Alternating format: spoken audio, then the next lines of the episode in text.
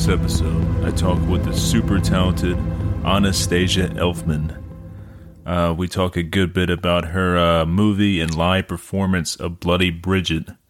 Um, that's on tour right now, I believe, so you definitely want to check out the links I have in the show notes and where you can catch the next showing and all that fun stuff. Uh, definitely really killer. You should definitely check it out if it's in your town. Um, we also just go crazy on like different horror movies and, uh, you know, a lot of cool stuff we're watching now and, you know, some projects she's working on for the future and everything like that. So, uh, yeah, I hope you really enjoy this episode. I had a great time talking with Anastasia. After you're done with this episode, make sure you check out my fellow horsemen of the podcast apocalypse, Everything Went Black podcast, Into the Necrosphere, The Necromaniacs Podcast, Spitball Media, Iblis Manifestations, and the Soul Knox Podcast. And um, if you dig what you hear, uh, leave me a rating on Apple, uh, Spotify, whatever you uh, listen to this podcast on. That is uh, greatly appreciated. And I also have uh, some merch at the Harwolf six six six Teespring store. So uh, t-shirts, mugs, uh, shot glasses, all kinds of stuff on there, so check that out if you want to help support the podcast, and, and that is also much appreciated. So hopefully you enjoy this episode, and thanks so much for listening. I've been noticing uh, you've been like super, super busy uh, with Bloody Bridget, and also congrats on Bloody Bridget, because it looks like you're really killing it and stuff, so. Oh my gosh, thank you so much, yes. It, we, well, I think we are. It's I mean, winning I think a bunch so. of little festivals, which is so nice. I actually, well, because this is our first film going through the festival circuit uh, together. Um, but I, I mean, are we recording right now? Is it okay if I get into this stuff? Yeah, we can go and get into it right now. I always hit oh, record okay. when I start, just in case I miss something. I learned that from Mick Garris. Mick Garris told me to always hit record, so I took. Oh, miss- I can't not, not take Mick Garris's advice. So he's the best, isn't he? Just the he nicest. Is. Yeah, and love I Mick love Garris. His interviews. I love it. I'm actually like a passionate listener of his. When he, I just found out that he's he stopped his podcast, so yeah. Now I'm like, oh no, what do I listen to? I'm on the same boat. I was like, when the postmortem podcast came to an end, uh, the end of last year, I was like, so sad. I'm like, it's like I'm losing my friends here because I've been listening to him since he started. I think he was going on for about eight years now with him and uh, Joe Russo. And I, both of those guys I consider friends, and just, you know, not having them there, you know, on my yeah. work day and stuff, like in my ear, like it's it's a lot, you know? Yeah, it's why I listen to a lot of like horror podcasts. So I love like. I love, obviously, Mick Garris's Postmortem, and I love our friends at the Boo Crew. I love their podcast, uh, Trevor and Lauren Shand. And then I love uh, Joe Dante's podcast. Um, but, yeah, I, I, I'd been, like, kind of coveting, like, hoarding a bunch of them because we've been traveling so much. So I haven't had, like, my usual schedule of, like, doing stuff at home and, like, listening to podcasts. So I just, like, kind of came out of the blue that I heard that he was stopping. And so now I've got to, like, send a message because, like, I'm so sad. I was hoping to, like, bring Bloody Bridget on the show and get to, like, chat, you know, because I I love chatting horror. So it's like when when there's an interesting podcast, I love to like go there and like chat my favorite films and stuff. And I was so looking forward to that with Mick, and now now it's not there anymore. Yeah, it's sad, but I, you know, from what he's saying that uh, he's working on some like new like movies, uh, T V stuff. He's got something going on with Clive Barker they've been working on for a while now. So hopefully that oh, comes perfect. to air, which I would fucking love. I mean, Clive Barker and Mick Garris, I mean, you can't go wrong with that combo. Yeah, I've been missing all of these, like, incredible, like, directors, and I want them to get back to directing, too. You know, like, we need a new Joe Dante film. We need, we need, we need, we need all of these, like, fun horror films again, you know? Yeah, really. I mean, I, I, we need some of the old guard to come back and do their thing. And so hopefully, you know, this means, you know, a nice Mick Garris, uh, uh, Clive Barker comeback. I'm all down for that. Totally. So, yeah. So, like, yeah, like I was saying before with uh, Bloody Bridget, like, uh, you just, yeah, I mean, you've been crushing it and stuff. Like, um, I'm all over social media because, you know, I'm promoting the podcast, and I just like to promote horror, you know, stuff I like. I mean, that's what I do. And um, I'm seeing y'all win awards everywhere. I'm, you know, just a lot of good positive stuff I'm seeing about Bloody Bridget. Oh man, yeah, and thank you. Um, you are such a champion for like horror and especially like independent horror. I've been noticing you have been so kind with like sharing our post and and interacting and everything, and that's just so helpful and and so.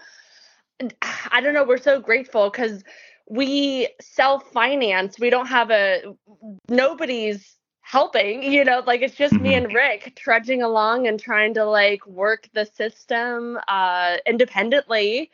And so it's so helpful when friends and fans are like sharing and getting the word out, because that's kind of like where we've been, you know, like not struggling, but like it's it's been tough to be competing with like multi-million dollar like horror films. And that's kind of where it seems like the bigger festivals only want like the huge studio horrors, and they're not really, I don't want to say not supporting indie, but they're definitely making it hard for like indie indie directors and horror people to like get their films in. I would say if you're not like if you don't have like a huge A-list star, you know. Mm-hmm. So that's been that's been an interesting um adventure. We uh Ricky, my husband Richard Elfman, and I have another film, uh it's like a sci-fi kind of like wacky horror um called Aliens, Clowns, and Geeks, and that released during the pandemic, so there was no festivals. So this is with Bloody Bridget. It's kind of our first round with uh, the festival circuit. And so, yeah, we've been taking it around, and we kind of do these special um, live pre-show kind of events where I'll perform uh, Bloody Burlesque. And a lot of times he'll um, go into the like local music scene and uh have like a band, and so we'll like make it a fun event. I'm kind of a I'm a huge fan of William Castle, and kind of like my goal is to bring the shock and entertainment back into like the cinema experience. So I like to like surprise audience, and uh usually I'll have like an audience member who's like kind of uh you know, uh, the plant. And so I'll like grab them and rip their heart out on stage. It's like, it's a fun time because nobody really expects it, you know? No, I love that. I think that's really fucking cool. Like it makes you feel like you're part of the film and stuff, you know, part of the activities. Uh, that's something we don't really have anymore. Like that old school, like, you know, participation and everything. I think that's really cool. Yeah, exactly. That's well, I come from the stage. Uh, I've been doing I, I grew up in the theater. I've been doing I'm classically trained in ballet since I was three. And I'd done just like a total theater geek, kind of had like a vaudevillian upbringing. Uh, you know, so like I love I love live performance. That's like probably my favorite type of performance. And and since I'm a dancer, I love, you know, uh incorporating dance into the performance as well. Um, I guess it's kind of like burlesque, but I, I that's kind of like the layman's term. My stuff is more like weird and wacky, kind of almost like performance art, like comedy. I, I, I like to take the audience on kind of a journey of like starting out wacky comedy and then it getting like really, really bloody and dark and almost like demonic kind of stuff. Uh, cause I also have a, a background in practical effects. So I like to, I do my own gags and like blood bladders and, you know, like fake hearts and things like that. So I, I, I love to get messy. That's cool. Yeah. I mean, that's a great combo. Like, uh, you know, kind of suck, you know, get everybody in and nice and comfortable with like the comedy and stuff, then really like throw on the dark, you know, gory stuff. And it's kind of like a roller coaster, you know? Oh, totally. And like, there's a little bit of stripping, but I don't even think about it. It's so funny because like people will be like, oh, you do burlesque, you do burlesque. And uh, you know, you're so brave. And I'm like, man, that is like the last thing that I'm thinking about. I'm trying to make sure that like my partner knows their their choreography and gets to the kill zone in the right area, and that I'm listening to the music, and that's like so secondary. And I find that also it's it's funny because it's all illusion. Generally, I'm wearing like more clothes than people at the beach, you know. Mm-hmm. So it's funny. It's funny how, you know, like people think about things. Yeah, you're up there like super multitasking. You got a lot of stuff to account for. Oh, man. It's like it's total like razzle dazzle time. It's like, you know, getting it, it's funny because I get so into the characters that I play that sometimes I even block out the music and I'm just going on like autopilot. And a lot of times, like, because we're on the tour with Bloody Bridget, the film. So it's like I have to do all of this prep because I co I co-produce these events with uh, Ricky and also like the film festival. So I'm doing a lot of work, like making sure that I have lighting, making sure that I have the right uh, sound cues. Um, and then we do, it's like a multimedia. So there's something on the screen too. So just like making sure that all of that is in line before I step foot on stage, because a lot of times we're just flying in. I don't get a rehearsal and I'm seeing the stage for the first time as my stilettos are hitting it during the performance. So it's like, it's a lot of uh, like improving. And luckily, like I have a lot of experience, you know, it's like, I'm a professional, I'm a showman. So it's like, it's kind of the, that's a fun aspect of it. I, I like to challenge myself as an artist. So it's like, you know, like learning the stages. Hopefully I don't fa- fall down the stairs, you know, it's like all these like little things that nobody thinks about, but I've got to like juggle and hopefully my knife is at the, the right area where I asked, you know, cause like I come out in this number, I come out with a bunch of balloons and that's kind of the reveal is like, I stab myself with a huge kind of like Michael Myers uh, kitchen knife. Mm-hmm. So I'm like running around with a fake knife with a little, uh, needle at the end. And so that's always kind of surprising too, because you'd be surprised uh how many people are actually terrified of balloons. Yeah, that's a thing. I've, I've read about that. It's like a balloon phobia thing.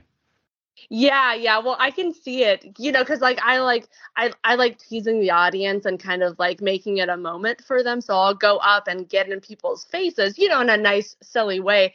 But I would say half of the time people are terrified when I come close to pop a balloon. And I'm like, you know what? Buckle up. I'm scared of them, too. But I haven't lost anybody yet. Let's go. I wonder if it's like a noise thing. I know that gets me, like if I'm doing like a haunted house and uh, like the like costumes are, are really cool. I love all that kind of stuff in like haunted houses, but like the loud noises, like the abrupt loud noises really get to me. I don't know if that's like the same thing with like a balloon popping. Oh, yeah, it could be. I mean, also just the like surprise of like the rubber popping and you don't know where places are going to go. I mean, I I don't I'm going with so much adrenaline and like trying to get to all of my areas, you know, for the mm-hmm. performance. I I don't even remember like getting hit by anything. You know what I mean? It's like it's time to go, you know, it's showtime. It's almost like the performances and all are very similar, like being in like a metal band. It sounds like, you know, different cities every night, like different stages, trying to concentrate not to fall off the stage. Like, because I played heavy metal for like eighteen years of my life, you know, playing a lot of live shows all over the place. And uh, that was kind of the things I've always thought about, like, don't fall off the stage. I never did fall off the stage, but I came close a few times. Oh, how cool. Yeah. I mean, I've never been in a, a metal band or anything like that, but I, I, I kind of uh, like it to like a vaudeville show, you know, mm-hmm. like where they're touring and, and doing their performances. And yeah, my, my performances are so physical. Like I'll walk away with bruises all over my knees and like I've been to war, you know, but luckily I haven't fallen off the stage yet. I've gotten, I've, I've slipped a little bit, but you know, like you make it work. It's, you know, blood on the stage and I'm just in like these like crazy black stilettos trying to make it work. That's awesome. On my uh, last podcast, uh, I was talking with my friend uh, Sonia, and uh, she does special effects and all too. We were talking about like uh, what's the best like uh, fake blood recipe, and the one that I'm used to. Um, I was on a, a movie, like a little teeny part in a movie a long time ago called Science Team. It was a little independent uh, sci-fi horror movie, but the blood they used in that was uh, made with uh, chocolate syrup. And I just thought that was cool as hell because it tasted good. You know, when it's like coming out of my mouth, it's like it's chocolate syrup. Like, do you have oh, a specific? Cool. Uh, Like a blood mix that you use, or? Well, that sounds like what Alfred Hitchcock used on uh, Psycho. You know, the blood syrup down the drain to mm-hmm. to show up on, on the black and white film. Um, I kind of I I go with like a tried and true um I like the Ben Nye one because it's kind of a thicker consistency uh, when I travel. Because, like, I bring, I generally bring everything with me so I don't have to, like, worry about, you know, like, oh, do they have, like, a Spirit Halloween or do they have, like, you know, because, like, we're going all over the place and I never know what I'm going to have or, like, where the theater is. So I kind of bring a couple uh, containers with me and I'll, I always have to, like, wrap them up really well because I'm always worried that they're going to explode and go all over my costumes, you know, because I have everything together and I only have, like, one of everything. So I would be kind of screwed if something happened. But I'll always, like, put, like, fake blood on it just in case, like, because that's another worry, you know, because I have, like, the realistic uh, human heart in the in my suitcase. And so far, so good. Nobody's, like, taken it or, or or gone through anything, but uh yeah I like the Ben Nye one, and then I'll uh kind of thin it out with some water because I kind of like I come up with a little like jerry rigging um like a big pack on whoever my victim's chest that I like I tape them into, and then I uh I put them in a white uh plain shirt, and then I'll like cut little holes in it so that I in the moment so I can like rip it open really fast, you know, and have like blood mm-hmm. squirting everywhere. So little secrets of the trade. That's cool. I'm, I'm surprised that like T S A hasn't stopped you for like a human heart in your luggage or anything like that. I know, because it looks so good. It's it's so yummy looking. But they so might scan it so and be good. Like, oh, what is this? Uh, I'm just gonna keep on. Let's, let's keep this luggage going. I don't even want to ask. You know. I know. I know. Yeah, that's kind of one of my fears is that they'll like end up taking it, and then I'll have to like.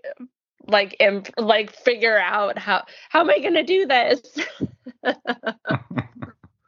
So what what originally got your um how'd you get your idea for Bloody Bridget?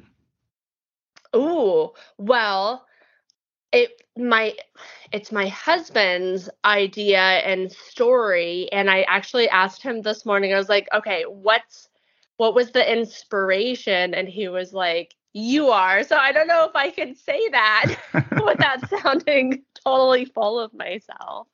Um, but he wrote uh, the, the screenplay during the pandemic. So like we were just at home a lot.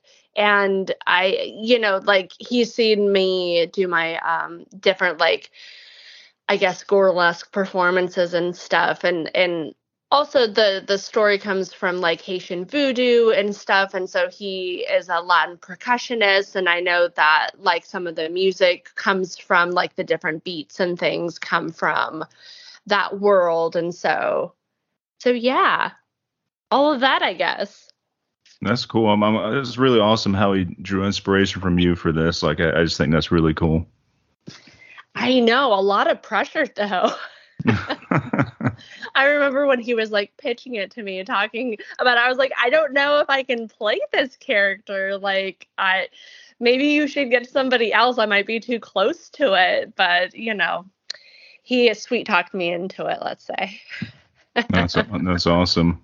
And on the subject of like Bloody Bridget and like uh, vampire movies in general, like uh, what are some of your like favorite vampire films? Ooh, favorite vampire yeah. films. This is hard because I, I, I don't have like one. I never have one particular favorite film, but like if I can rattle a few off, I love, you know, obviously the original Nosferatu. Um, I love uh, Tom Holland's Fright Night.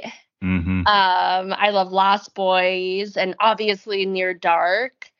Um, I love The Fearless Vampire Hunters and kind of newer. I I, I love the uh, original What We Do in the Shadows, and I also love the show, but like oh, just yeah. the first couple seasons are my my favorite. Kind of when it was focused on the group as like roommates. That's that was my favorite. Yeah, that show actually is coming to an end. I think the last season is the next season. Unfortunately, I, I do really enjoy the show, but I do see what you mean. Like the first uh, what two or three seasons or two seasons were like super like ten out of ten.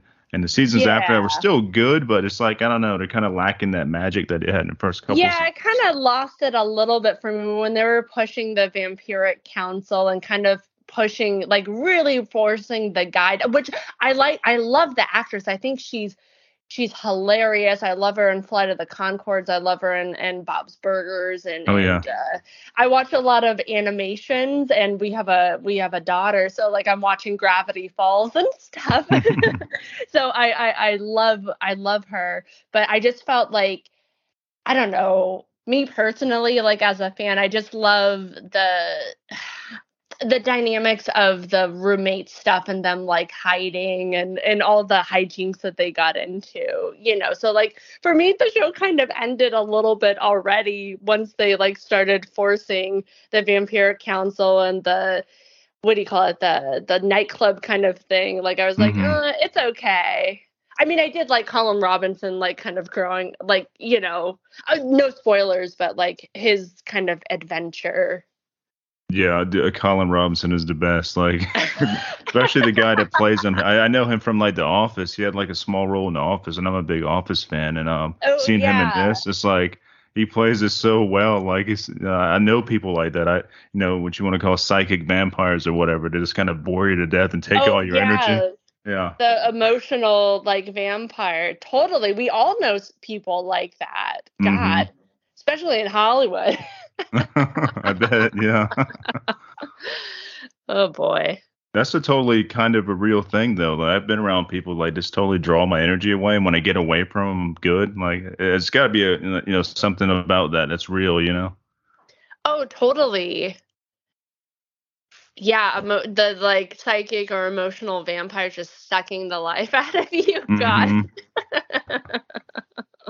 I remember. No thanks. Uh, I remember. Uh, I don't know when it was. Maybe it was last year. Now, yeah, I think it was last year. I was uh tweeting something about uh, what we do in shadows, and uh, one of the creators tweeted back at me. I was like, "Oh, that's so fucking cool." He's like, "He's like, yes, horror wolf, uh, something, something." I can't remember exactly what he said, but I was like, "Holy shit!" I was like, I was telling my wife, because my wife is a huge fan of this show as well.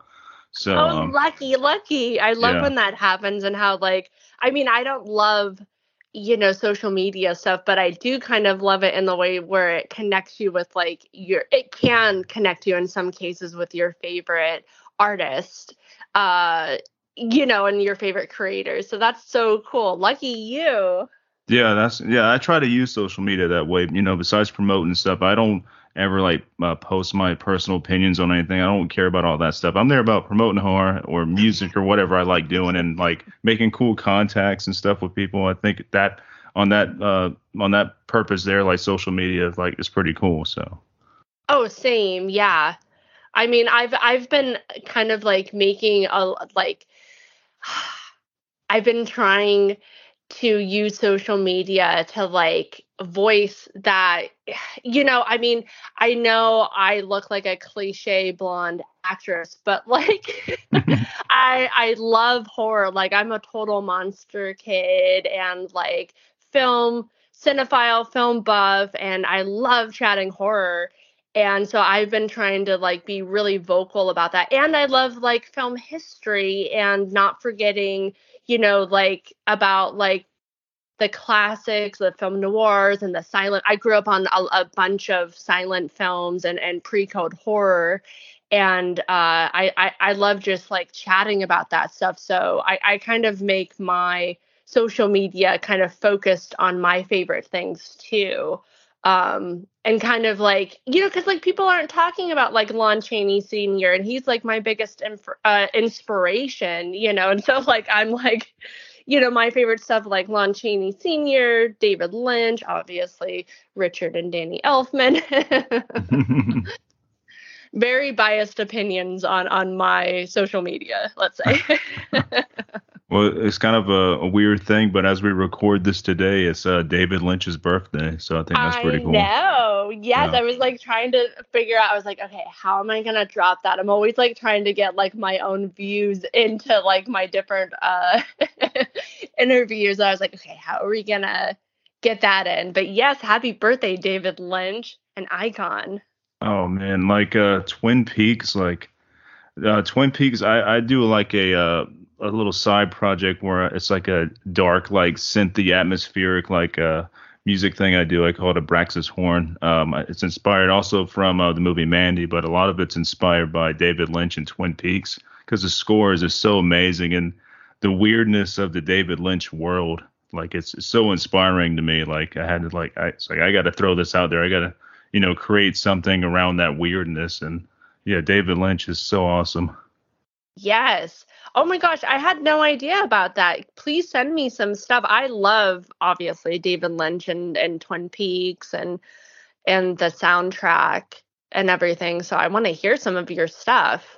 Yeah, I'll definitely uh, message you some stuff over. I have uh, two releases out right now with this project. Uh, and that's on, I think it's on Spotify and everywhere else. But uh, yeah, I'll send you some links to that. But yeah, David Lynch, like even now, like I, I go back and watch Twin Peaks at least once a year, you know, and uh, nothing else compares with like the world he created there, you know, like it's so surreal and it's so fucking like dreamlike, you know, he's the king of like the dreamlike feeling movies and T V shows, you know? Oh, yes. I love him. And I love it. it it's so much thought put into his universes and how they touch, you, you know, like it, it feels like they all kind of like touch in the different dimensions of his, you know, films and, and creative work. I, I love it. Do you have a, like a favorite of his work? Like one of your, what's your favorite movie or anything from him that you really, really like? Oh man, it's so hard. I know that's a hard one. I got, I got one, but I'll let you go first. I got one that really hits me the hardest out of all of them. I love everything he's done. Even Dune, I enjoyed his version of Dune. So yeah, I, I, I love everything. I even like, I, I, I love his artwork. I love his, uh, his student film projects. Uh, you know. The, Alphabet, all all that kind of stuff. Um, I, I mean, I, I, my favorite one that I don't know. I really love The World and and and Lost Highway. I was about to say I, the same exact thing. That's my favorite. I love it because it's yeah. like it's so it's so weird, but it's so like it feels very Hollywood. You know, it's like you meet people and then it's like you meet them years later. You know, it's just it's so mm-hmm. it's so wild. And I, I don't know. I just love it. And I, I love the actors involved and everything. You know, to me, that that one has the most like a nightmare feel to it, especially Total how things night- change. Like, you know, this there's, there's a change like halfway through the movie. It's like the same things that happens with like dreams and nightmares, like things just randomly change. And like you have to accept that in your dream, you know, and like this totally captures that. Completely. Yeah. I mean, I would say a lot of for me, I I, I I would say David Lynch, you know, it's like a horror film to me because it's oh, like, yeah. it's just a constant, it's a living nightmare that he's going through. mm-hmm. Oh, man. Yeah, the, the mystery man really gets me like so fucking creepy. And he just like appears out of the closet, like in that dark space there. Because I mean, growing up, I had a fear of like closets. So make sure they're always like shut, things under the bed, stuff like that. That. So that shit like that really gets to me, like the unknown, you know, like this what's in the darkness. And you got the mystery man in the darkness, like terrifying. It's so good. And those scenes with the mystery man, it's like almost it borderlines a little bit on the like comedic, like, what do you mean you're in my house? You know, like, mm-hmm. what do you mean we met before? Like, it's just so goofy, but so like terrifying at the same time. Like, I don't want to meet him. No.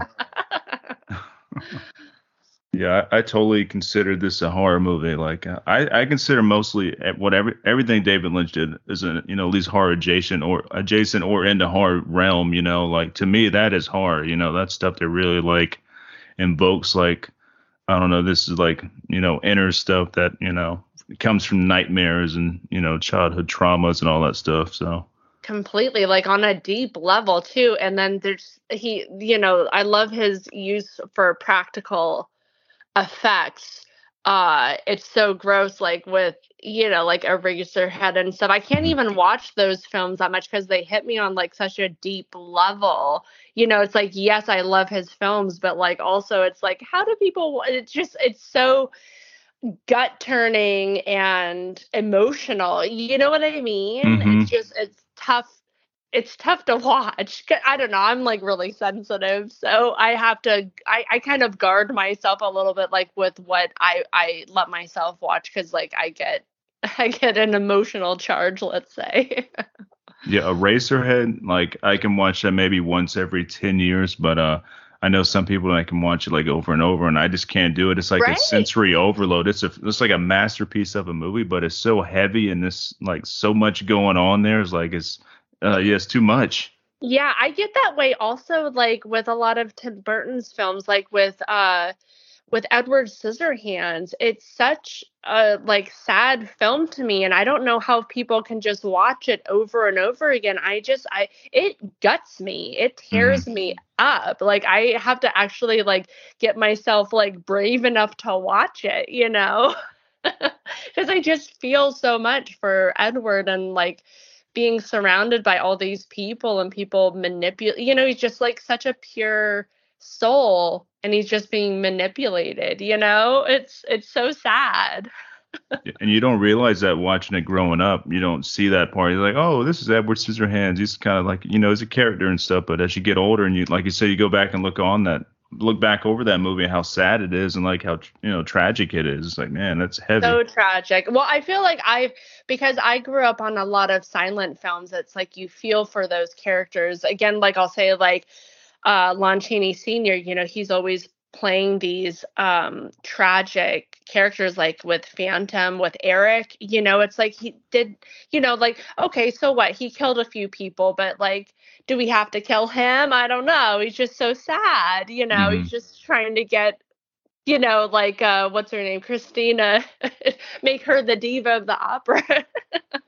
But like, for me, I don't know, like, I feel like I get affected by these films. So like, yeah, when I watch them, especially like as a kid, I have these like deep, like visceral, you know, big emotional like charges, let's say. So it's, yeah, I, I feel like when I watched these stuff, these things as a kid, I, I felt those. And so that's maybe why it's hard for me to go back to them.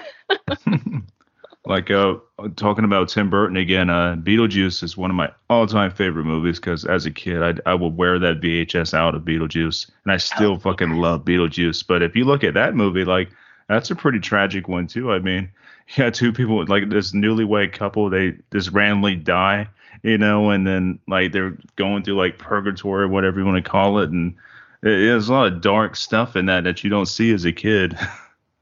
Oh, completely. Yeah, they're just like trudging along trying to figure out like how do we how do we deal with this? No, there's like there's rules, but they read like stereo instructions, so like nobody knows what's going on and and it's just insane. And then like people are moving into their house and totally changing everything on them. Mm-hmm. Yeah, no, I Beetlejuice. I mean, come on. Like that's a perfect film. It everything about it. Like I love that uh, with uh, Tim Burton, you know, like when he's using all the practical effects and, and you know, the Beau Welch sets, uh, the set design is incredible. And mm. uh, the effects, the, the, and okay, like the score is not too bad, huh? Right, yeah, Danny does a great job with the score, of course. Like that's perfect a given. Score, yeah. Perfect. I yeah. mean, like, I, I still like, I mean, Danny and Ricky, they're like a little jaded, but like, I'm still like, I can't believe that Danny created like the opening, like all of these just classics, classic, mm-hmm. just hitting it out of the park. Like, how do you, how do you create these things? And then like, don't get me going on his, you know, career, like creating Batman, you know, I mean, like, mm-hmm. I know we've got like the comic book and the, the, the, like the night, the sixties kind of like, um, show and stuff, but like when you think of Batman, when you're not thinking of those, you're thinking of Danny Elfman's like theme for Batman, like yep. how insane, and like like Spider-Man, like I like it's I can't even believe it. It's just legend, legendary creativity going on here.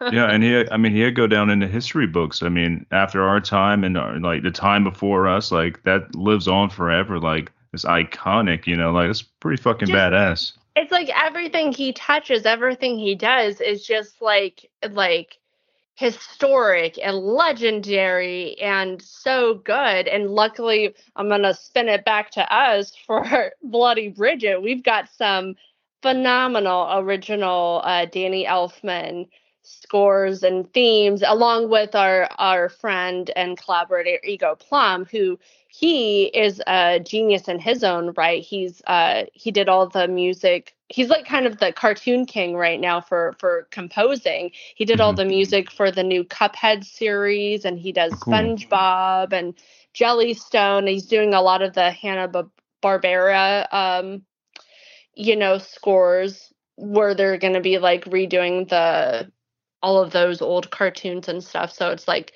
it's wild, but we've got a phenomenal million dollar score going on with Bloody Bridget. And we're so lucky. Yeah, that's so, way cool. Yeah. And we actually, uh, so Danny, which, okay, I'm going to fangirl out. So, you know, he, he did uh, Oingo Boingo. So we've got a few Oingo Boingo tunes in the film. And he also, which is like a, a crazy thing. He, after taking like, I don't know if it was like twenty, thirty years off of like being like releasing new like rock music, he released a new album a couple years ago called Big Mess. And so we actually scored one of the title tracks called uh, Cruel Compensation. And so we have that in the film, and we're the first to use any of his like new album in, in anything. So that's mm. kind of cool. That is way cool. Yeah. And so like I do my, my, uh, my burlesque, uh, Bloody Burlesque number to Cruel Compensation. So I've been the first person to do that. So I don't know. I like being the first. Yeah, that, that's yeah. I mean, that's so badass, and I'm sure he's also doing the Beetlejuice two stuff probably as we speak. I'm not, I'm not sure where that is in production right now, but I know. It's, yes. Yeah. yeah. Well, he's definitely. I mean, that's been public. He's definitely doing the score for that, mm-hmm. uh, which is amazing, and it can't. You know, I mean, okay. So, like, first of all, besides him being family, it's like I'm a huge fan. I'm like in the trenches with the fans. You know, like mm-hmm. I'm an obsessive fan of him. I actually have to tone it down. Like we're, we're together. I've got to talk about anything else but mm-hmm. work stuff. You know what I mean? Um, but, uh, so yeah, he's working on that. And I think they wrapped up, I think they had like one or two more days before, like, cause we just got over like the huge SAG strike that shut down everything. Mm-hmm. And so I think, I think Tim Burton, I mean, like, I'm not, I'm not on that project or anything, but what I hear is that like they had a, a day or two left of filming, and I think that they finished that up recently. And so they're probably diving into the score right now, I imagine. That's really cool. I'm, I'm, I'm, I'm hoping it's going to be awesome. You know, I mean, most of the original cast is returning, if I'm not mistaken, you know, and, uh, you know, Michael Keaton as Beetlejuice. If they would have changed like uh, who Beetlejuice was, because there's rumors back in the day like this other guy's going to be Beetlejuice. I'm like, uh, Michael Keaton is Beetlejuice, you know?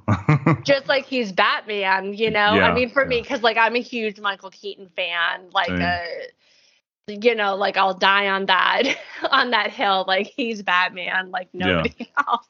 And I love the. I a huge Batman fan in general. Actually, we just got a cat and we named her Selena Kyle Elfman. Oh, that's awesome. Because we, we rescued her from uh, a really popular cemetery that's out here, the Hollywood's uh, Forever Cemetery. So we were like looking for uh, a spooky name for her. And she's a, a, a orange cat, like a ginger cat. And usually mm-hmm. they're males. And so the whole time when I was trying to rescue her, I thought that she was a male. So I was going to name her Vincent Price or Elfman or, or Peter Lorre Elfman, because Peter Lorre is actually um, buried at, at Hollywood Forever. And I go visit him sometimes. Uh, mm-hmm. But she ended up being a little girl kitty. So we had to like think about like spooky names. And we kind of like our daughter and I, uh, Audrey, we were like teasing names. Like we almost went with Lydia Dietz Elfman, but we ended her, her, her like um, temperament was more Selena Kyle, you know, very sweet, but like also fierce. mm-hmm. So, so anyways, I'm a huge Batman fan, and I love Batman, and I love ba- uh, uh, Batman Returns, you know, obviously. But yeah, yeah, those are two of my favorites as well. I love those. Those two are fucking so good.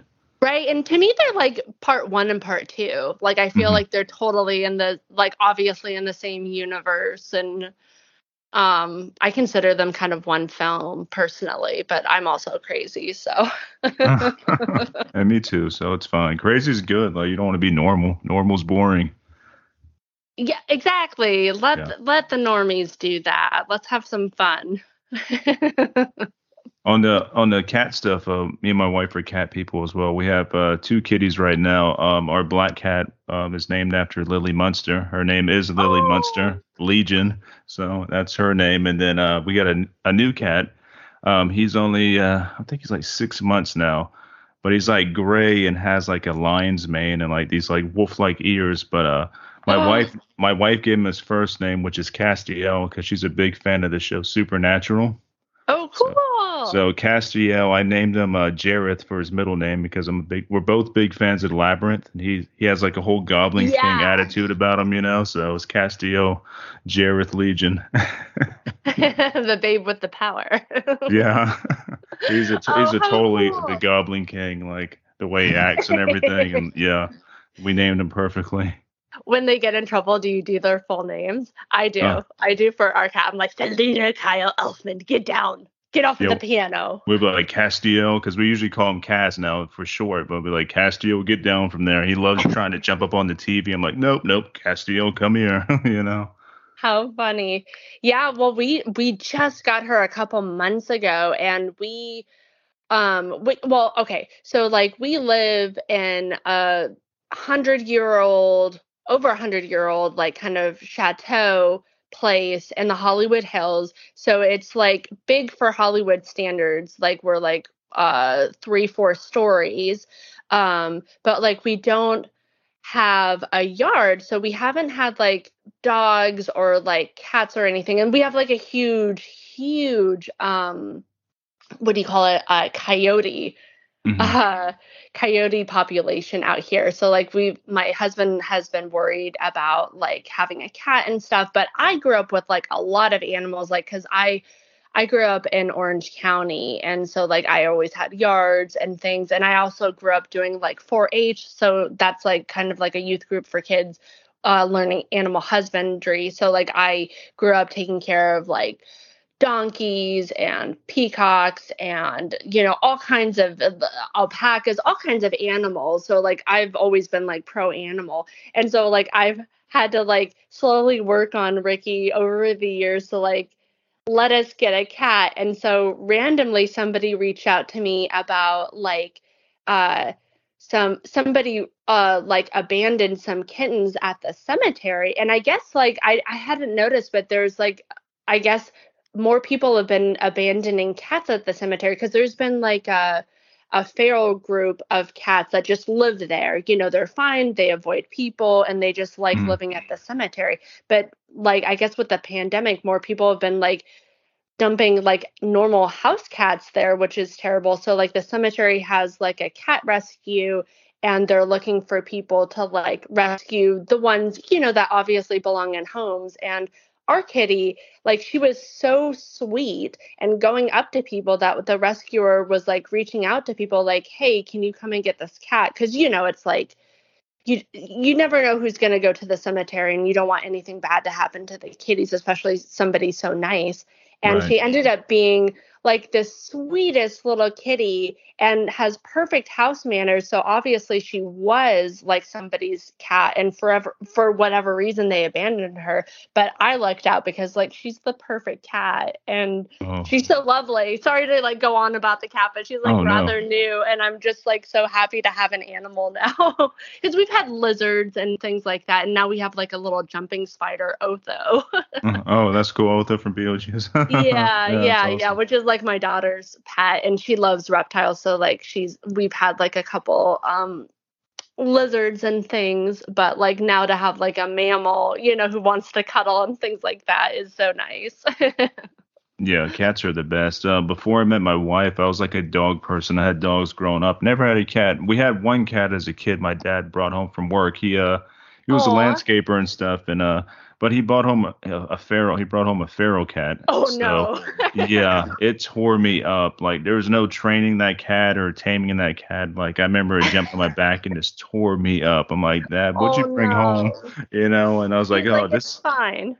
Yeah, well, he finally, yeah, he's like, uh, the cat would sleep on his head, but me, no. But anyways, when I met my wife and stuff, um, she had her orange kitty. His name was Melvin. He recently passed away, unfortunately. Oh, I'm sorry. He was, uh, I think he was thirteen or fourteen, but he was suffering from, like, diabetes and stuff. So his, like, his last year wasn't very good, you know. He oh, was, no. We were giving him shots twice a day and everything. But, um, yeah, when I met her, she had Melvin, and he was a big orange cat. I mean, I've never seen a cat that big in person. He was, like, I think he was twenty pounds. I mean, huge. He was all oh, muscle, too. A yeah. big boy. Yeah, and he was very, like, protective of her. Like, he would get up by me and, like, kind of, like, uh, bow himself up and everything. I'm like, whoa, I don't want any trouble, you know? Like, yeah. You're huge. You're, like, half a tiger or something.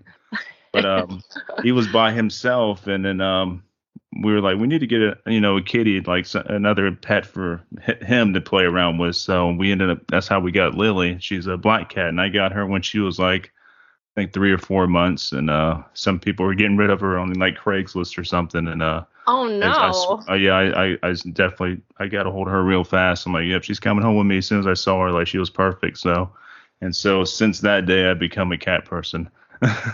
Oh yeah, yeah. With Rick, he's had never had a cat. Like, he's had dogs before in the past, but he's never had a cat, and so. I can't, you, you know, he wasn't really sure what was going to happen, but the cat totally loved, you know, and he's definitely a cat guy now. And he's always remarking, like, I've never had a cat before. And, he, you know, he's like, she she has her certain times where she likes to be fed, and she's very vocal and, like, mm-hmm. screams at us about it, you know. And so, like, in the morning, if he wakes up before me, like, he'll go feed the cat. Just so cute, like, their, you know, relationship now.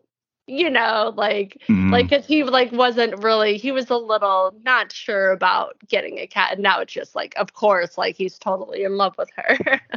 Yeah, they're the best. And um, I, they, they do their own thing, you know, like, you still got to, like, you know, feed them and, you know, change out their litter box. But besides that, like, they do their own thing. When they want to snuggle with you, they snuggle with you. If they don't, they're going to go somewhere else. Like, they're just so independent. I love that about them, you know?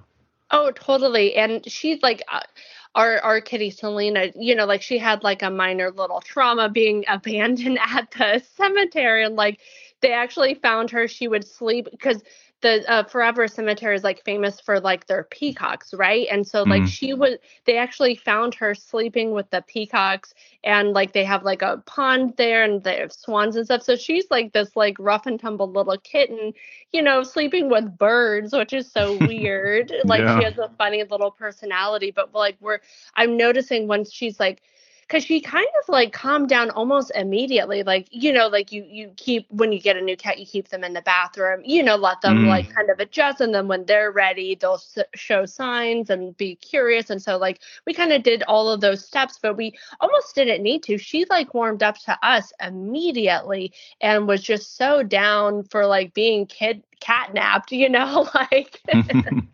totally falling in love with us. But, like, it's interesting just seeing her, like, personality, like, flourish, and, like, her own little, like, what you were saying, like, doing her own little things. Like, she loves, we gave her a ribbon. She loves her blue velvet ribbon to play with, and she'll bring it like a dog, like, when she wants to play, and she'll play fetch with it. And, you know, and she'll come and, like, at first she was a little cautious getting on laps, but now she's coming over to cuddle. Because, like, we both work from home, so I'm, like, on the couch, like, doing work and stuff. And she'll come over and cuddle, and I'm like, okay, I guess I don't work anymore. I'm just, like, you know, like, I'm done. Like, she's just so cute. She she does anything, and it's just like, oh, my God, look at her. Yeah, you know? I know the exact same feeling. Like, I'll be trying to do some uh, writing or whatever, or write a review or doing something on my computer, and uh, Lily would come by and just, like, sit on my keyboard. I'm like, well, I'm done. yeah, yeah. And, I mean, we kind of took a big chance to, you know, because it's like when you go with a rescue, you kind of get to see the temperament. You get to see how they react and how, you know, they have good manners and things like that. And so we kind of took this huge risk uh taking her in, but she, like, knows how to use her, like, little kitty litter, and she she's so polite, and she's not destructive at all, uh which is so nice, because, like, we have a lot of, like, like priceless memorabilia, you know. I was kind mm-hmm. of worried about her, like, biting ticket stubs, or I, I don't know. I'm very sentimental, so I keep a lot of stuff, you know, like, from, like, films or things like that, but she's like she's she has such nice manners, so we're lucky. Yeah, that is really good. Like, same with our kids. Like, they don't, uh, our, ki- our cats don't, uh, you know, mess with nothing, like, valuable, luckily. So that's a good thing, because we yeah, have a ton so of, like, cool good. stuff. Like, don't touch that cat. Like, stay away from that, you know. Yeah, I mean, you see things, like, with cats, like, knocking over things just for fun or climbing on bookcases, and I'm like, please don't be destructive. Mm-hmm. Yeah, Cass hasn't climbed a bookshelf yet. I know he's looked at him, though. He's like, I'm like, no, dude, don't do that. I have, like, a first edition Stephen King hardcovers on this bookshelf. Uh, I got Clive Barker signed first editions of, like, The Cabal and um, a couple other things there. I'm like, don't climb on that, please. You know, there's a lot oh, of cool man. stuff there. Yeah. Yeah, like us, like monster kids, like, like, you know, we've got a lot of cool, like, sentimental things. And yeah, please don't destroy it, kitty. I've got some stuff in a closet up in my podcast room. It's a bunch of signed stuff from Clive Barker. I did a Kickstarter for him for his project called The Imagineer that came out, like, I'd say, like, ten years ago now. It was like an art book and everything that he signed and all this other fancy stuff. And uh, I keep that in its original wrapping up in the closet, like, hidden away, but I know I have it. It's like, I'm so crazy. Like, I don't even take it out to, like, look at it every year. Like, I keep it hidden up there because, I don't know, it just holds power to me, you know? Oh, so cool. Yeah. Put it in, like, a shadow box or something, and then it's, like, protected. And yeah, I need to do that. I really do. Like, yeah, uh, I have to, I have to get, like, I love, like, those old, like, um, vintage, like, what do you call them? Glass bells. You know, and mm-hmm. like, I love, like, um, having, like, putting, like, special keepsakes in those, and and uh, yeah, like like Ricky has some stuff from his films, like he has um, Queen Doris's, like, her, like, huge stilettos, and so I have those in, like, a little bell, uh, mm-hmm. you know, thing to keep them safe. Cause, like, I'm a huge fan too, and I don't want mm. anything to happen. You know, I love film history, and I, I hate how Hollywood just, like, throws things away. And I wish that I had, like, oodles of money to, like, you know, keepsake everything, you know? Yeah. And what's scary right now too, I've talked about this before on my podcast, is, like, the uh, everything going digital, like, you know, physical media kind of slowly disappearing. That is really scary to me. It's so it's so scary because it's like, as I, I feel like, especially, like, the horror fans, it's like, we love, like, practical, you know, a lot of people are probably, like, huge practical effects people, you know, like, we mm. love the that kind of stuff. We love getting our hands on stuff. You know, we're probably people who, like, collect magazine, you know, like the famous monsters and things like that, you know. Uh, yeah. That's nuts to me. I mean, I feel like there's enough of us that, you know, and studios are kind of listening to fans now. It's like, if we make enough of a fuss about it, they've got to do, you know, if, like, we can make a, if people can make a fuss out of, like, what was it, uh, Sonic the Hedgehog design, and then they oh, like yeah. they redo the whole movie, like, we can start making a fuss about this, you know, and get them back on track with that. I mean, also, it's like, I think studios have, like, their own, you know, plans and designs on, like, you know, making you, like, pay for subscriptions and things like that, where they can't, you know, like, having mm-hmm. the physical media, it's like taking it into our own hands. You know what I mean? So it's right. like they have their own, you know, plans with that stuff. So it's like, we've got to be vocal and demand it. Yeah. You know? There, uh, there was a uh, a newer series that came out uh, a few years ago. Uh, it was based off of Let the Right One In, and uh, it got canceled. It was a great show. It got canceled after the first season, and then totally disappeared off of every streaming app you can think of. Like, it was gone, and nobody nobody knows what happened to it. It's gone. It's not there anymore. Like, you can imagine if that was on, like, a physical edition, like, have, like, season one, you know, like, on Blu-ray or something, but no, they yeah. never did that. It's just gone. Like, what happened to it? You know, it's crazy. Now it's just a, like, a figment of your imagination. Yeah. Like, did this really happen? Oh, man. Yeah, and that was pretty, that was recently. That was probably, like, two years ago. It was a great show. It was going to be a great show, I thought. It had a lot of potential, you know, because I'm a big fan of Let the Right One In. Um, oh, yeah. The original version, the original. And I enjoyed the, yeah, I enjoyed the American version, too, but the original is the best. And yeah. you know, the, and the show was, like, cool. It took a whole different kind of take on it, but it was a good take, and it's just gone. Oh man, I never even heard about this show. So there you go. It's like uh, now I want to see it because I'm a fan of the uh, of both of them. I like the original, obviously, and I like. I should have mentioned that for vampire stuff. There's so many good vampire films. Um, you know, Let the Right One In. You know, the original was so damn good. That's like one of the best vampire films of our like generation, I think. You know. Oh, totally. Oh yeah, and I forgot to mention. I kind of like like. Okay, so it's kind of silly, but I also love, like, the uh, Van Helsing. I love that wor- world, you know. Mm-hmm. Um, and I love Underworld as well for, like, oh, vampire I love it. Yeah, same here. I own all the Underworld movies. I had, like, the special edition, like, couple D V Ds I mean, I they did for of, it. I know they're kind of cheesy or whatever, or, like, real horror fans would, would be like, oh, man, those aren't real horror. But I love them, and I wish that they, like... I wish with uh, Van Helsing, I wish that they did more of that series. I, you know, I wanted to see more. I wanted to see more Frankenstein. I wanted to see more of Dracula. You know, I, I, I just like the universes that they create. You know. No, I'm, I totally agree with that, especially with the Underworld series. Like, especially the first three Underworld are fucking really, really good. But even so good. Overall, they're all pretty. They're all really decent. You know, and um, yeah, I like that. I like the soundtrack. I like. The whole, yeah. like, matrixy look to them and stuff is dark, and everybody's all, I like, super like, stylish really and shit. Yeah. yeah. Yeah, I love Underworld. I need to revisit those. I haven't watched Underworld in a while now, but, yeah, I mean, great soundtrack, too. I remember I had won the, won the uh, soundtrack off of a radio station contest for the first Underworld movie and had, like, this really uh, badass, I think it was a David Bowie and a Trent Reznor song on there, just made for the Underworld movie, and oh, so good. How cool. Yeah, we're kind of, okay, so our daughter just turned sixteen, so she's like a really new sixteen-year-old. And because she, like, grew up, you know, with, like, films, like, she's growing up on film sets, and I, I, I did practical effects professionally a lot, too, so she was, she's seen everything, uh, you know, behind the scenes and going on sets and all that kind of stuff. But, so, like, I grew up on a lot of horror films, and so that's, like, was what, is one of my, like, most important things as a parent. It's like I want to expose her to all the great uh, horror films and and uh, great cinema and and just, like, have her, like, give her this film knowledge. Um, because also she wants to be an animator when she grows up. So, like, I want her. That's one of my big things is, like, when people, especially in the industry, don't know their film history or even horror history, you know, it really, like, irks me because, like, I'm a huge fan of all of that.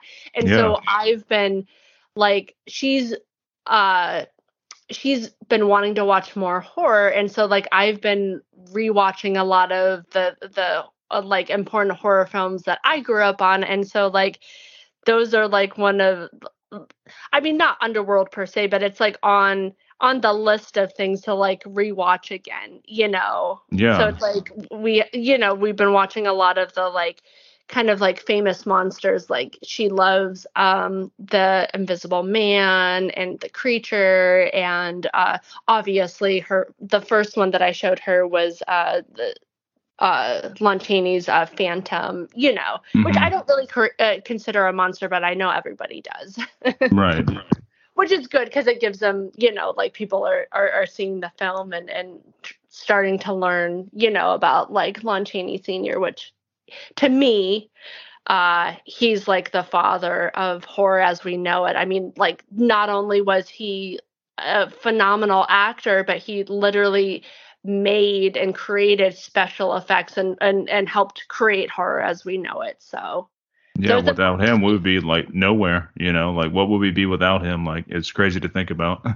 No, it's insane. He literally wrote the book on, on, on practical makeup effects, you know, like, when he was creating, it was pre-code silent film, and there weren't those unions. There was no makeup union. He was literally creating it on his own, and he just, I don't know, like, I could go on and on about him. He's just, he's my biggest inspiration and, and idol. And uh, not to toot my own horn, but, like, we share the same birthday. And so oh. April first, cool. April Fool's babies. Um, and we have a lot of similarities, you know, like, he started in comedy in the theater. Uh, he was doing vaudeville and things like that. And, uh, you know, like my, my history, I, I started in the theater, and I do a lot of my own uh, practical effects and makeup and costuming. And, and he did that a lot, you know, obviously. And it was funny, on a, a little side story, if we have time. Um, oh, yeah. For my birthday uh, last year, I guess, I uh, I forced my family to go visit his grave, which is uh, local to us. And so um, we went, and it was probably the closest, besides like the birth of my daughter, probably the, the closest to like a religious experience I've ever had, like going and being able to, you know, give my respects and thank him, you know, mm. like for everything. I, I mean, I wouldn't be, I wouldn't be a creator without him. I mean, you know, he was, his films were one of the first films that I ever saw as a kid, you know, Phantom and, and, you know, um, then Holy Three and Laugh Clown Laugh. And I love his collaborations, obviously, with Todd Browning, you know, and mm. I, I love him in general, too. You know, Freaks, you know, I feel like a lot right. of my um, creativity spiraled from witnessing those films at, at like a, a really young age, probably younger than I should have. But I have kind of a warped horror aesthetic, let's say, you know, and, and, I, I, I love, like, obviously, like, Todd Browning's Freaks, you know, it's very inclusive, and I love myself. I love being, in, like, you know, supporting everybody and giving platforms. You know, that's kind of, like, what we do now, creatively, mm-hmm. you know? No, I'm I'm right there with you and stuff. And, uh, yeah, I, I, my horror history began with uh, my grandma and my aunt uh, having me watch uh, Hellraiser when I was like five or six years old. And uh, I never forgot that, you know. I was like, I was watching Hellraiser, and I was also watching the uh, Freddy Krueger uh, T V series that was out. I don't know if you remember that one. I can't remember the name of yeah, it right now. Yeah, that'll do it. Yeah, I grew up on that. I grew up on uh, Child's Play uh, and yes. uh, American Werewolf in London. Like, Dang. I was watching these as a, like a little teeny ass kid when. Like, those are like the first. I remember Hellraiser more than I remember anything else. Like, and that kind of oh, shaped me like to like what I like now, you know. Yeah, completely. I know when I think back on all of the stuff that I was exposed to that like parents did not care at all. You know, I mean, like I, I kind of had like a weird upbringing. I, I kind of like I wasn't allowed to, like, my parents were kind of like like military, and then they turned hippie. They're like career military, so uh, like I have a lot of like uh, military history and everything like that, and work ethic. And then they turned hippie uh, when they got out, and uh, so like they had like their own like weird ideals, and I wasn't allowed to like play video games growing up, and not allowed to do a lot of the stuff that like normal kids were doing. And so like I was busy watching silent films and kept really, really busy with like theater and dance, just constantly scheduled, like anything and everything that you can do it. Like I was doing like back to back, like, uh, you know, dance classes, ice skating, all, all kinds of crazy stuff.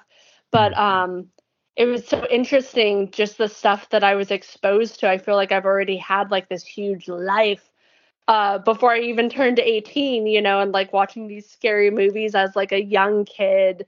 And I think now, like as a parent, like I wouldn't have shown like these horror films to, you know, like right now, like our daughter just turned sixteen. I'm like debating, like, is it okay for her to see certain, you know, like, mm-hmm. You know what I mean? Like, I'm, I'm so cautious with her. But then also it's like I, I have, you know, it's like I'm on the fence because it's like those horror films like Child's Play and, and Fright Night and all, all of these like like extreme horror films like made me who I am now. Like the, the crazy little horror freak I am today, you know? So it's like I also like don't want to like overly protect. You know what I mean? I don't know. Yeah. Yeah, I, I definitely know what you mean. But um, I think you should, uh, if she's sixteen now, definitely Fright Night. I think that'd be a good one for her. Because Fright Night's, you know, it does have a couple, like, uh, nudity scenes and a couple, like, gore things there. But overall, it's not, it's kind of tame for what it is. And Fright Night's, yeah. like, one of the best vampire movies ever made, in my opinion. Totally. Yeah, I've got to yeah. get on the ball with this stuff. I mean, like, she loves, like, she loves body horror. Like, she loves, her, her favorite film is, um... John Carpenter's The Thing. Like, oh, that's our perfect. favorite horror. Yeah, exactly. And oh, we man. were lucky enough to see it. Okay, so like a year or two ago, uh, there was a thing with um, Mick Garris. Like, he went to some Fathom events where they mm-hmm. totally like screwed up the um, projection of The Thing, and he was so pissed he got on social media and like called them out. And then somehow uh, Alamo Drafthouse got involved, and so they ended up having screenings. And we've got like a wonderful Alamo Drafthouse in downtown L A. Um, and that's like our favorite place to go see films, because I, I love their programming too, because like they're not just showing like new films, they're like they have all these like fun like movie nights and things. Like we've seen Gremlins, there's like movie parties, and mm-hmm. it's just like a fun, a really fun like events that they sh- screen stuff. So anyways, they got um they got in touch with Mick Garris, and so he had a kind of a, a run of Uh, John Carpenter's The Thing there, and where he was able to do Q and A's and stuff. And so I ended up uh, getting tickets. And so Audrey's first screening, it, she got to see The Thing on, on like, you know, the, the silver screen, which I think is really special, because like it's not playing everywhere. You know, it's not yeah. easily available. So I, so she got to like dress up in uh, actually one of my costumes from Bloody Bridget, and she kind of commandeered it. Um, there, uh, so she wore that and like kind of went in costume to The Thing. So kind of a special memory for us to go. That's awesome. And it sounds like she's already got good taste if The Thing is her favorite movie right now. That's yeah, yeah, yeah, she loves it. She actually has a, we have a, a horror uh, bookstore, a local one uh, that's really involved in the horror community out here called Dark Delicacies. And so oh, like, yeah, I, I brought her, th- yeah, yeah, they're great. I brought her there, and she picked out a, a John Carpenter's The Thing lunch pail. So like your old retro lunch pail, and she uses mm. that every single day, and she'll talk to kids about, she's like preaching, spreading the horror uh, Bible around, you know, and like explaining The Thing, and it's so fun.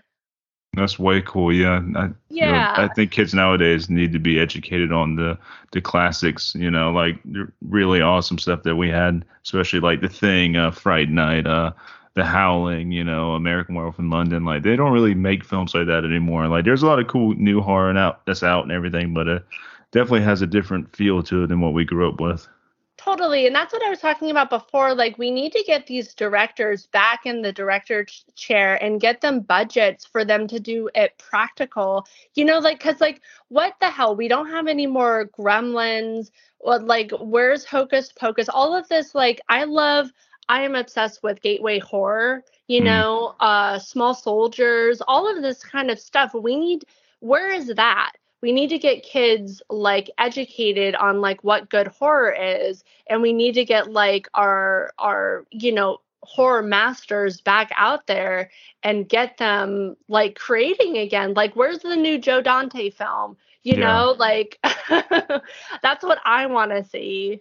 And I want it with a big budget. I want him to do, I, I need him to have like those puppets again. I, I, I want all the practical, you know, uh, along with like, there was amazing, um, you know, V F X, like one of our friends who actually did all the V F X on our film Bloody Bridget, Kevin Kuchever.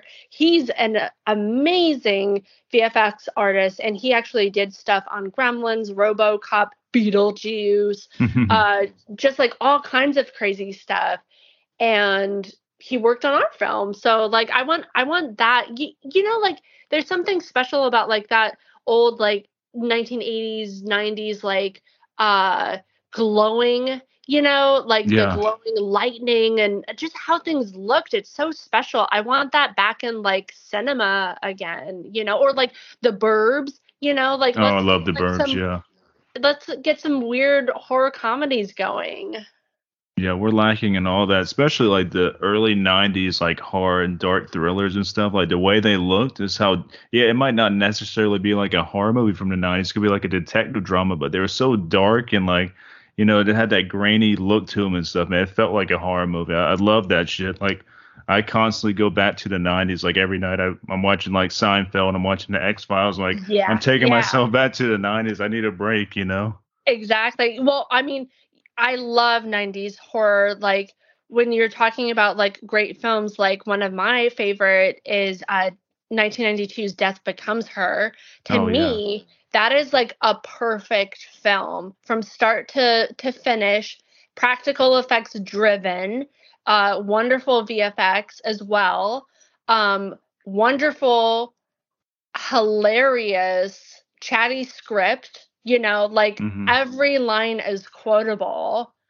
Uh, now a warning. You know what I mean? Mm-hmm. Like every line, every line is quotable. The the direction, the acting, the editing, the score, mm-hmm. amazing. Uh, the just everything's so good. And then like to me, I mean, you know, obviously like Bruce Willis was like this raging action hunk hero, and then to have him play totally against type to be the doofus doctor mm-hmm. Ernest, you know, and then having uh Goldie Hawn and Meryl Streep like fight duking it out, and all the practical effects. A creative work. I, I don't know. No, my, that's a good one. That's a gem. Yeah, that's that's one of the really good nineties films. A lot of people say there wasn't a lot of good nineties horror, but I totally disagree with that. There's a lot of good nineties horror. you yeah. Know? What like like like uh what was it? I think Wolf came out in the nineties. Oh too. Yeah, Wolf is one of my favorite Incredible. werewolf movies. Yeah, Jack right? Nicholson as a fucking werewolf. I mean, how cool is that? Like. He looks Are like a wolf anyway, so I just add a little bit of hair to him, you know, some fangs, and that dude's a werewolf. I know, babe alert. Man, I, I, wa- I still watch that one every year. I, I, I tend to watch it during the winter the winter season because it's like a cold movie because it takes place in the winter, snow everywhere and stuff. And yes. man, that well, soundtrack, oh, so good. Yeah, I love Jack Nicholson's, like, horror, like, his, like, you know, horror films, what with the the Witches of Eastwick as well. Mm-hmm. That's a great practical effects driven horror film that like people don't really think about, but it, you know, I, I think it's great. Yeah, that is a it's good one. So, really it's good. So crazy. Like I recently rewatched it and I was like, oh man. That's a good Halloween watch, a, a good October watch, I think. Yeah, yeah. I know some people do like thirty days of horror during October, and I'm like, well, I kind of do that all year, but I, I make more. I was gonna say, a, I was like, I yeah. feel like every day is horror with me. Like, I'm always looking for a good horror film. Yeah, I have people you know, like at work tell me like, oh, so, uh, Halloween's coming up, I gotta watch horror movies or something. Like, man, I watch horror movies like almost every single day. There's something horror related in my life every day, at least, you know. If I'm not reading something that deals with horror, like. Um. Yeah. Something. Yeah. It's hard every day. That's that's Halloween like all year long in this house. So. Oh, completely. Yeah. I but, mean, there's yeah. so many classics. I mean, I, I don't know how you run out. You know, there's so there's the, there's so many subgenres of horror too. You know, like mm-hmm. so much. I feel like I've seen so much, but then I also feel like whenever I talk to like fans and stuff and they're like naming stuff, I'm like, oh, well, add this to the list. I'll get to it one day, you know. yeah, I have, a, I have a huge like uh, watch list on my uh, internet movie database app that I keep on my phone. That's like my Bible. So I keep that on there. You know, if anybody mentions any movie, I'm like, all right, let me go add that on there and stuff, or let me go rate something. I don't forget about it. But, uh, yeah, I have a list on there. There's like stuff from uh, the nineties and the eighties I'm still missing. Like there's so much shit out there, like really good stuff. Like it's hard to watch everything. And I tried, but. Oh, totally. Yeah. I mean, well, like for both of us, it's our work to know these things too. Mm-hmm. I mean, you know, like I, I feel like it's important to me as a creator to, to be aware of these things. And all, also like I'm a fan of the genre anyway, so it's like just as a regular people person. yeah. That's that's what Rick and I do, like, you know, we'll we'll find horror films or or horror shows or something like that, you know, and that that's our favorite genre. I mean, he loves he loves um like ghosts, like haunted house kind of ghost stories, and uh, I like anything that's like really practical effects driven, you know. I, I love mm. monsters. Same here. Yeah, I'm a monster person. Yes, yeah. We yeah. need more monster movies. That's that's another thing we're lacking. There's not a lot of monster movies. There's a lot of like uh, oh, man. paranormal stuff, a lot of zombies. Uh, this I don't know, but there's like, I to me, I think the last really good monster movie, and there might be some more I'm missing here, but like this, like recalling right now, I'm gonna say the best monster movie to come out for a long time is uh, The Relic. Did you see The Relic? The Relic. I'm trying to think. I'm not sure. Uh, late late nineties, I think, or mid nineties is when it came out.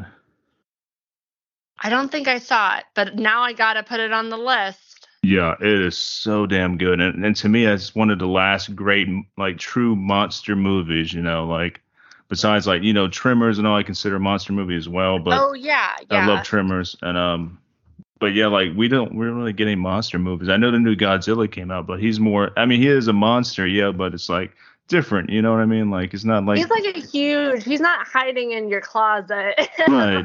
Like I'm seeing him coming. yeah, I'm a, I'm down for like a good under the bed. yeah, I want a good practical monster movie. I'm I'm still waiting on the next good werewolf movie, which I haven't seen in years. Like the last good werewolf movie I saw that's recent is probably uh there's I think it was a German movie called Howl, and um that oh. came out like two thousand ten maybe. Yeah, it's called Howl, and um that was really cool, and it has like a different take on a werewolf. They they look more like uh giant like uh Neanderthal type creatures, but they're werewolves, but and it's brutal as hell. Like the kill scenes are really brutal, a lot of practical effects were used there, but uh okay. yeah I, I don't think I've seen it. I've got to put that on the list because I love practical. I mean, yeah, I'm trying to think. I I loved like what's a recent I it, Ginger Snaps. I love that one. Yeah, but that's I love not Ginger super Snaps. Re- it's not no. super recent, but like I thought that was killer. Oh yeah, I like uh, I think all three films, the third one, not so much. The third one's okay. I think the third one's when they go back in like medieval times, maybe. I don't it's kind of weird. Seen that one. I've just seen the first one. No, but that's the second one that, one's like, really I, good too. Yeah, I haven't watched really because like for me, as like a lady, and like oh, this hits hard. Right, I'm sure. Yeah. So I haven't seen it in a while, but I remember loving it. I mean, also okay, so. Like, I know that there was a lot of C G I and stuff, so it wasn't fully practical effects. But I did really love the uh, Benicio del Toro werewolf. I mean, I think I, I thought that they really tried. Um, my only problem with it was that there was not a Chaney in sight. I thought that they could have totally thrown a bone to, like, Ron mm. Chaney and gotten him in there. Because they had a – they had a – what do you call it? Um, a chaplain in there, a silent mm. era, you know, distant st- uh, relative, you know, and I thought that they definitely missed the mark with not having a Chaney in there because they had like cameos, like they had Rick Baker in there as a cameo, and obviously Danny did a phenomenal score on on on that. That's so, right, he did. I forgot he did a score on that one. Yeah, yep. Yeah, man, he's so done good. Everything. Yeah. I know. What hasn't he done? Yeah. But yeah, that was a good movie. Like I, I, I dug that. Yeah. yeah. I, I mean, I thought that it uh, like lo- like I don't know, like story wise, I thought like it lost a little bit near the end. It, but I wanted to see more with uh, Benicio. I love Benicio del Toro, Same like here. as a creator, yeah. um, in general. Um, and so I kind of wanted to see more, like a second one, you know, because I just thought that he just has so much pathos and like, you know, like emotion through his, I, I, I love, I love what he does with the character and everything. And I love the werewolf changing scene. I know a lot of that was C G I, but I just love how they shot it and how the editing and, you know, it was really interesting. My favorite part in that one was the uh, werewolf fight at the end with Anthony Hopkins and Benicio oh, yeah. del Toro. I'm like, oh, fuck yeah. Because that one there was, I think most of that was practical, if I'm not mistaken. Totally. Yeah. Yeah, that looked yeah. really good. Yeah, Rick um, Baker. Yeah, like, Rick, insane. Dude, he is the king of werewolves. Rick Baker is the man. Like, when it comes to werewolves or practical effects, he's he's king. Oh, yeah. Yeah. I mean, John Landis is the American werewolf in London. Come on. It doesn't get better than that. Like, that's like, that is the werewolf changing scene right there. You know? Yeah. That's still Nuts. my all-time Nuts. favorite werewolf film, too. Yeah. Oh, of course. Yeah. It was great. Great uh, film. Rick doesn't Baker, get better. He also did a uh, a T V series in the late eighties, which you can kind of you can find it now on eBay. Uh, not eBay. You can find it now on YouTube. Decent quality, not good quality, but decent. It was called Werewolves. You ever hmm. seen that? No, I haven't.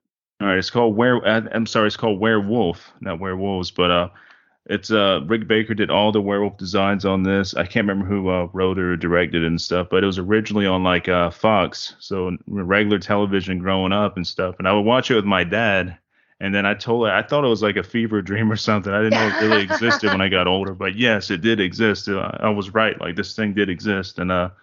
And you can find it on YouTube. I think they did, I think only one season, maybe two seasons before they canceled it. But some of the best werewolf designs, like, they look fucking cool as shit. Like, highly oh, recommend man. checking that out. I've got, yeah, I've got to check it out. It's funny. He actually, Rick Baker, he lives, like, kind of, uh, like, not close to us, but, like, I think Toluca Lake or something. I don't know. We went to he does like a Halloween thing every year, and so not last year but the year before we took our daughter, and then like ended up like meeting a bunch of friends in the horror community, because like we you know like we've got a bunch of like horror friends out here that mm-hmm. do a lot of the like same stuff. And so uh he has like a he does a show like with his family where he'll like create these like like makeups and costumes and, and, and do a little set design. And a lot of his like friends and that he works with, um, they'll like do a little show. And so like we were waiting in line, it's like a two minute show. So we get to see Rick Baker and like his family come out in their makeups and things like that. And so oh. that was like kind of fun to share with my daughter. Yeah, that is way badass. I'm sure he goes all right? out too, like because he's fucking Rick Baker. Yeah, yeah trick-or-treating at Rick Baker's house, like it was nuts. Yeah, that's insanity right there. That's so cool. And he's like handing out candy, and I'm like, oh my God. Well, because like I grew up in uh, like a professional, when I got out of like high school, I did uh, like uh, makeup effects, and and, and I, I worked at different like effects houses and stuff like that. And so he was one of my like big inspirations, along with like Uh, Dick Smith and and you know all the greats. And so it was just like weird to like go to his house and trick or treat. Yeah, that is totally odd. I'd be like, man, like, is this the real world? Like, am I dreaming? What is this? Like, it's so crazy. Yeah, yeah. I mean, they get like a big line, and so they're like rushing you in and out, and like people are cutting line, and you know, like the people that just are there to trick or treat, and they don't even have a clue what an icon they're going to see. You know, it's just another like cool Halloween house. But it's like for us, the monster kids, like we're just like totally going crazy. Oh, I, you I know, bet. like it's yeah. just such a fun time. Yeah, I'd be like starstruck. I'd be like, uh, like, what am I doing here again? I'm like, I know, it's like it's like living a, a horror fantasy, you know, because like the makeups look so good, and he's got the lights, and he's got the costumes, and he, uh, he does like the whole set. I'll have to send you pictures. It was a fun time. That's awesome. I had my uh, like fanboy experience recently. I went to uh, I think it was Spooky Empire down in Florida. It's a huge like horror convention, like a three or four day horror convention and stuff. And Elvira's down there this year, Robert Englund and all that stuff. But um, I'm not a big like autograph person, or you know, I don't do all that kind of stuff. I'd rather have a good talk with you or something like that. You know, I don't want to be like standing in line waiting for your autograph and all that. But if that's what you do, that's cool. But th- anyways, like uh, it was like towards the end of the night, me and my wife were walking around. And we happened to end up in one of like the, the areas where people are signing autographs, but everybody left, and we were just looking for merchandise. We weren't looking for like autographs or pictures or nothing like that. But um, as we're walking in there, I'm like, I told my wife, "Oh shit, that's Bill Moseley." Like I'm a huge oh. Bill Moseley fan. I was like, there yeah. was nobody at his table. He's like sitting there. I'm like, holy shit, it's fucking Bill Moseley. I was like, well, I know I told you I wasn't gonna do this, but uh. I think I need to get his autograph in a picture. You gotta do it. Yeah, I, I did it too, and it was so cool. Like I'm like, um, he threw up the metal horns and stuff. I'm like, fuck yeah, man, because he actually likes heavy metal and all too. So I thought that was pretty cool. But yeah, I got a, like an awesome picture with him, and I had him sign a uh, a really cool um, artwork piece of Otis Firefly from House of Thousand Corpses and stuff. And uh, yeah, that was uh, kind of magical. It was really cool seeing him. That's so cool. We just did. Uh... like, because we haven't done like a lot of like conventions or anything, but we got what the people at Famous Monsters of Filmland, they invited us to come out to like Philadelphia for their huge like sixty-fifth annual um big event, and they had us um it was also like a film festival, and so they had us screen um Bloody Bridget, and I got to um you know do like my performance and everything, and I actually got to do it. They asked for a second round, so I I did it a a, a second show the following night. But anyways, like it, it's so interesting, like because like we go to different conventions just like as like kind of like friends, you know, like to go visit, like like there's uh Monsterpalooza and stuff out here, and we'll just go to visit friends who have booths and say hi to, you know, because like we know a bunch of people in the horror field. Mm. Uh, so it was interesting uh to be a signer there, because they had us like uh, they gave us a table and stuff, and it's like so interesting to have fans. It's like you want fans to come up and like have like a little chat, and if it's because, like, you never know if it's, like, the only time that they'll get to see you, you know, mm-hmm. in the whole life. You know what I mean? So, like, I think it's sometimes it's daunting for fans to, like, come up and talk to, you know, their favorite people. But, like, it was really nice for me because it's, like, I got to to meet people that, like, maybe I'm friends with on Facebook, and they've been, like, really great supporters, or, like, they're huge fans of Rick, and they get to meet him, and like I can just see it in their eyes, you know, like like it's like the biggest thing for them. And so I'm glad that you went up uh to um him and got his autograph and got to talk to him and everything, you know. Yeah, and like, that's like a special moment for you, you know, it, and it's nice for him too, especially if like the the table's empty. It's like you want people to come up and like, you know, or it's boring. Right. And I walk up to him and stuff. I'm like, I, I, yeah, I was like, holy shit. I was like, man, I've talked to a lot of people I respect, you know, with the podcast and everything, but I I was still nervous as fuck with Bill. And I've even um spoke to him via email before and stuff, and uh, via like Twitter or Instagram. He'll respond back to me every once in a while, and I respond, you know, to his stuff. But just like meeting him in person, like, oh man, fucking Chop Top, you know, like, holy shit. So cool. Yeah, I got. I actually I need to frame that uh that signed Otis poster. I have a whole shit ton of stuff I need to be framed in, in this house, but we got frames for it. But like framing, it's a whole ordeal. You know, I got oh, so much yeah. shit I need to get up. I got so many cool posters. But yeah, that that's awesome. Y'all got to do that big giant horror convention. That's that's a good one there. Yeah, it was so cool. Um, just because like the the the group of signers too that were there, were, like was really like, you know, because like as a horror fan, I'm like, oh god, the nuns over there, and you know, uh, Tom, Tom Savini is like over here, and then like obviously because like I'm a huge Lon Chaney Senior, so Ron Chaney was there signing, and it was like totally out of body experience because he came over and he's like a fan of like Rick and Danny, and like uh and because I was performing, I got to invite him, and so he came to like one of my performances, uh the b- bloody burlesque performance, and s- saw the, uh Bloody Bridget and stuff. And so that was like insane to me because it's almost like I got to perform for like the Chaney legacy, you know what right. I mean? Like, yeah, that's huge. It was like totally insane, and and like he's invited me, uh, me and Rick to like come out and go look at like their archives and things, and so now I'm like I've got to like email him and like talk to him about that. And I got to see his film. He has like a wonderful, uh, kind of it's almost like uh a little a little scene of a bigger film that he wants to make. I think it's called like the I forget if it's Devil's Den. I forget what it's called, but I got to see it and see it with him. So he had a Q and A. So I got to go leave my table for a little bit. I left Rick and, and our uh, talent agent to like man man the table. And so I disappeared for a little bit. I felt so bad. But it was like, you know, Ron Chaney uh, yeah. doing a Q and A talking about, you know, his grandpa and his great grandpa, you know. So it's like I had to, you know, you don't go and then like miss that. So I got to sneak in the back and listen to his Q and A, which was so inspiring and wonderful. And then like It, I'm totally fangirling, but at the end he came over and he sat next to me and I got to watch his movie with him. Like, isn't that amazing? Uh, yeah, that's like once in a lifetime awesome right there. That's like, way I cool. Was, I was shaking. I was so excited. And then to like have him watch my film and see me perform live, like insane, like, uh, like life goals. You know what I mean?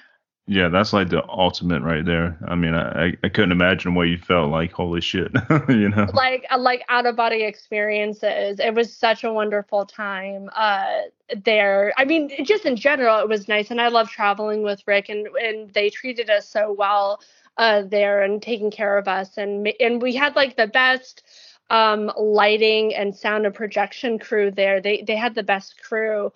Um, actually one of my favorite performances, uh, and I got to kill my talent agent, uh, Brian, uh, and he was the best victim and, and such a trooper, you know, cause like I have to push him down and, and straddle him and rip his heart out and he gets all bloody, but it was like the best performances. And I'm so glad that Ron got to see those performances cause they were great. Yeah, you know, so like cool. as a, as a performer, it's like, you know, when you did a good job and it's like, I knew I hit those two out in Philadelphia for Famous Monsters. I knew I hit those ones out of the park. So it, it felt extra good. Yeah, like the after after effect after like having like yeah. a good show or whatever, like you feel like a million bucks. It's like, oh, I'm on cloud nine, you know. Yeah, you know, as a performer yourself with your rock band, like you know, you know when you you know when the audience digs it and when you hit those notes and you hit you know everything and it just feels good. You're just high afterwards, you know. Yeah, it's a it's a hell of a high, that's for sure. Like yeah. Yeah, that's like yeah. one of my favorites for like. Um, you know, performing, performing live. It's like getting, you know, when you nail it, you feel the mm-hmm. audience in your hands and you're like, yes, they get it. Dri- it. drives you to do more, to like, and perform harder. It's like, you know, it's a, it's a hell of a like uh, uh, inspiration. Yeah. It's a, it's a good high that you're like chasing, you know? Mm-hmm. Oh yeah. I know that feeling. That's awesome. Well, Anastasia, is there uh, anything else you want to like mention that you're working on now that's coming out soon or anything like that you want to like throw out there? Oh, thanks. Yeah. I mean, I've got a couple projects that I'm working with with Rick. I uh, I want to focus a little bit on directing and acting in my own things and getting those into the festival circuit. So like Rick and I are working on a couple scripts uh, for like fun surprise projects, which I can't wait to share. So I'm working on that. And um, what else? What else can I plug? I mean, obviously, Bloody Bridget's out there doing festival run.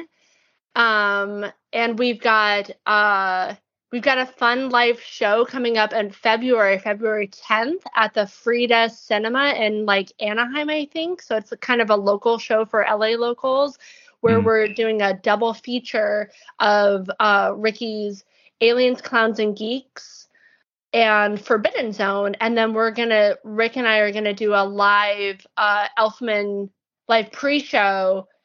So I'm going to do some crazy bloody burlesque and he's going to have a band and stuff. So it's like a really unique, wild event for fans, and I feel like nobody else are, is doing these kind of things, you know, where you get to watch the film with the director. He gets up, he does his like he kind of does his like little scene too in Forbidden Zone. Oh, um, so cool. I love Forbidden Zone, by the way. Yeah, yeah, yeah. Yeah, it's great. Uh, timeless, yeah. timeless. Mm-hmm.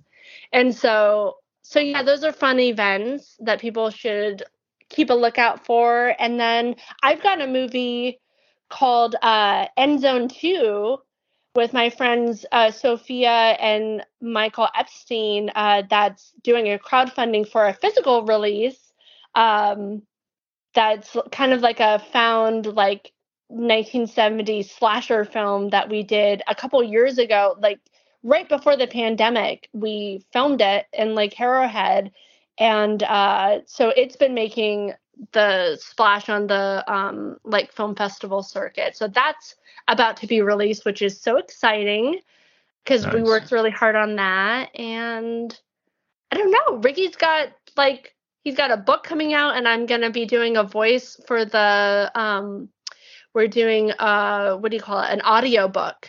So I'm going to mm-hmm. be doing a voice on that, which is exciting because I love doing voiceover stuff because, you know, and yeah, I don't know. Follow us on, on Instagram and Facebook because we're always up to something goofy. Yeah, highly recommend giving them a follow and stuff. Uh, very entertaining and always got some really cool stuff going on, that's for sure. And uh, yeah, the, uh, everything y'all have coming up sounds cool as hell, especially the Forbidden Zone stuff, like your voiceover stuff, like a lot of cool stuff. And I will be supporting all that stuff. yeah, yeah, and thank you. Yeah, you're such you're the biggest supporter, and your stuff sounds like so cool. You got to send me the music so I can check it out. Yeah, definitely. I I send that over today while it's like fresh in my head and stuff, and uh, that way you can check it out, see what you think of it.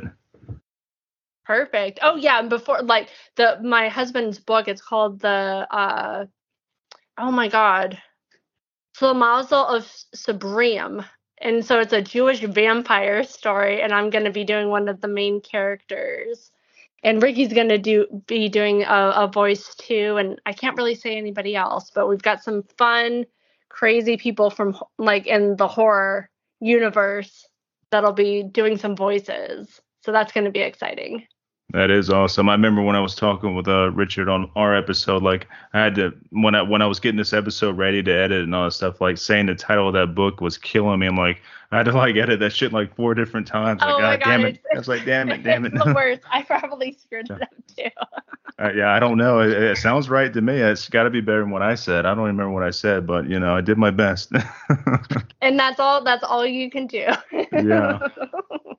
Well, Anastasia, yeah. This has been uh, really awesome talking with you. Like, we got to do this again. Like, yeah, because I can probably go like twenty hours talking horror movies. So. Oh, please do. Yeah, I know. We didn't even get to go into like all the different like favorite horror films and the new ones and everything. Yeah, just I'm a phone call away. I love chatting horror. So, and I had the best time. And thank you for giving me this platform to share. Uh, you know, indie horror stuff too. Cause like I said, like Ricky and I self-finance, we don't have a distributor. We're doing this, we're doing everything on our own. So like fans, if you love this, like if you love Ricky's work, please share. And, and thanks for all your kind support. And, you know, it means a lot to be able to come out, to come on a podcast and get to like fangirl out and talk about my, my inspirations and my favorite horror films. Cause like, that's who I am. I mean, I am the creator and the person I am because of horror films and, you know, the monster kid I am now. No, this has been great. This has been a really fun podcast. And yeah, like, yeah, full support for me and I keep supporting y'all and stuff. And when this podcast drops in about a week from today, I have this one out and everything. I'll be like sharing the hell out of it and stuff and doing my normal thing. I take my skills I learned during doing music stuff with promotion and everything, and I kind of turn it on with the horror stuff, so it works out pretty good, you know. Yes, perfect. Thank you yeah. so much. This was so much fun, and I can't wait to listen to your music. Excellent. I will send that to you today, and um, I hope you have a great rest of your weekend, and we'll talk again soon. Yes. Okay, thank you so much. Have a good one. You too. Bye. Bye.